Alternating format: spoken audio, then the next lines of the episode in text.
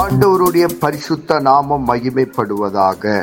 Panchkula Bethel IPA சபையின் சார்பாக உங்களை வாழ்த்துகிறோம். இது தினசரி வேத தியானம். இன்றைய வேத தியானத்தை கேட்டு ஆசீர்வாதங்களை பெற்றுக் கொள்ளுங்கள் கத்தர் உங்களோடு பேசுவாராக.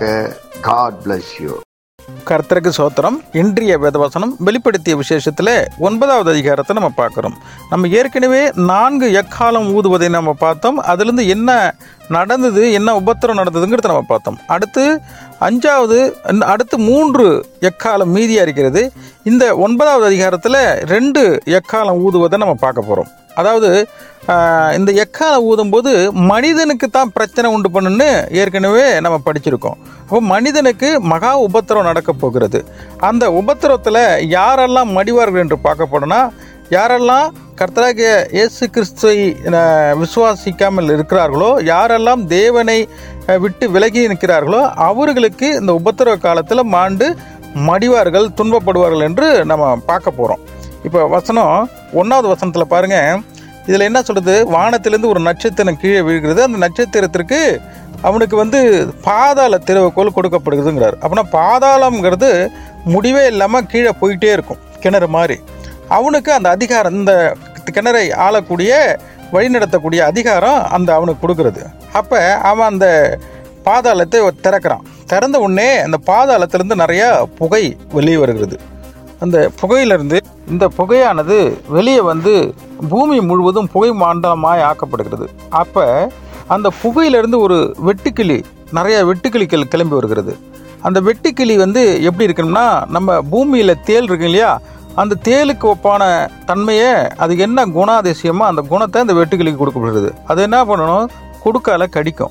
அப்போ கடிக்கும்போது விருன்னு நிறைய வலிக்கும் இல்லையா? அப்படி இந்த மனிதர்கள் துட்டித்திருக்கிறார்கள் இல்லையா? இவங்களை வந்து கடித்து துன்பப்படுத்த சொல்லி அந்த வெட்டுக்கிளிக்கு ஆர்டர் பண்ணியிருக்கு. அந்த வெட்டுக்கிளி என்ன பண்ணுதுன்னா யாரெல்லாம் தன் நெத்தியில் முத்திரை இல்லாமல் சுற்றி திரிகிறார்களோ அந்த பூமியில் அவர்களை தேடி பிடிச்சி அவர்களை துன்பப்படுத்தக்கூடிய வேலையை அந்த வெட்டுக்கிளி செய்கிறது.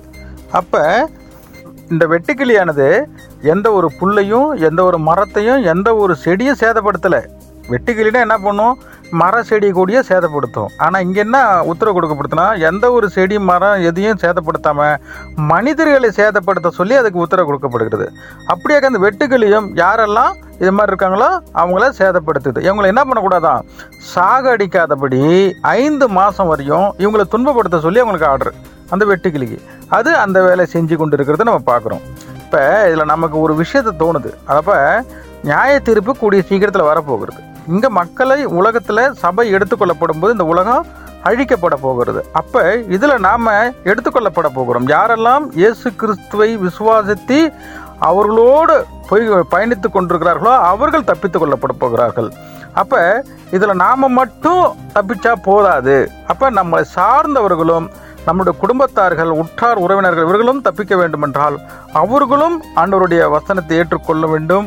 ஆண்டவரை பற்றி தெரிந்து கொள்ளப்பட வேண்டும். அவர்கள் எடுத்து சொல்லி நியாய தீர்ப்பு வரப்போகிறது. இந்த காலத்தில் நீ தப்பித்து கொள்ள வேண்டும்னா நீ உடனே இதுக்குள்ளே வர வேண்டும் என்று அவர்கள் எடுத்து சொல்லி என்ன? அவர்களை இதில் வழி நடத்த சொல்லி அவர்களையும் நம்ம காப்பாற்றப்படுவதற்கு நம்ம அந்த வேலையை நம்ம செய்யலாம். இதை தான் நம்ம அந்த வசனம் நம்ம சொல்லப்படுகிறது. கூடிய சீக்கிரத்தில் இந்த உலகம் சபை எடுத்து சொல்லப்போ சபையில் உள்ள மக்களும் சபையும் எடுத்துக்கொள்ளப்பட போகிறார். அப்போ மீதி இருக்கிற சுற்றித் இந்த பூமியை அழிக்கப்பட போகிறது நமக்கு இந்த திட்ட தெளிவாக தெரிகிறது. இதே வசனத்தில் ஆறாவது எக்காலம் ஊத வருது நம்ம பார்க்குறோம். சரி அப்படியாக இந்த வசனத்தை முழுசும் படிப்போம் தியானிப்போம். கருத்து தம்மை தம்மை ஆசீர்வதிப்பாராக. ஆமே நாம் செபிப்போம். பரலோகத்தின் தகப்பனே இந்த ஆசீர்வதிக்கப்பட்ட காலை வேலைக்காக உமக்கு நன்றி சொல்லுகிறோம். இந்த வேத வசனத்தின் மூலமா எங்களோடு கூட பேசினதற்காக நன்றி. இந்த வேத வசனம் எங்கள் வாழ்வில் கிரியை செய்வதாக உம்முடைய நாம மகிமைப்படுவதாக இயேசு கிறிஸ்துவின் நாமத்தில் ஜெபிக்கிறோம். எங்கள் ஜீவனுள்ள நல்ல பிதாவே ஆமேன்.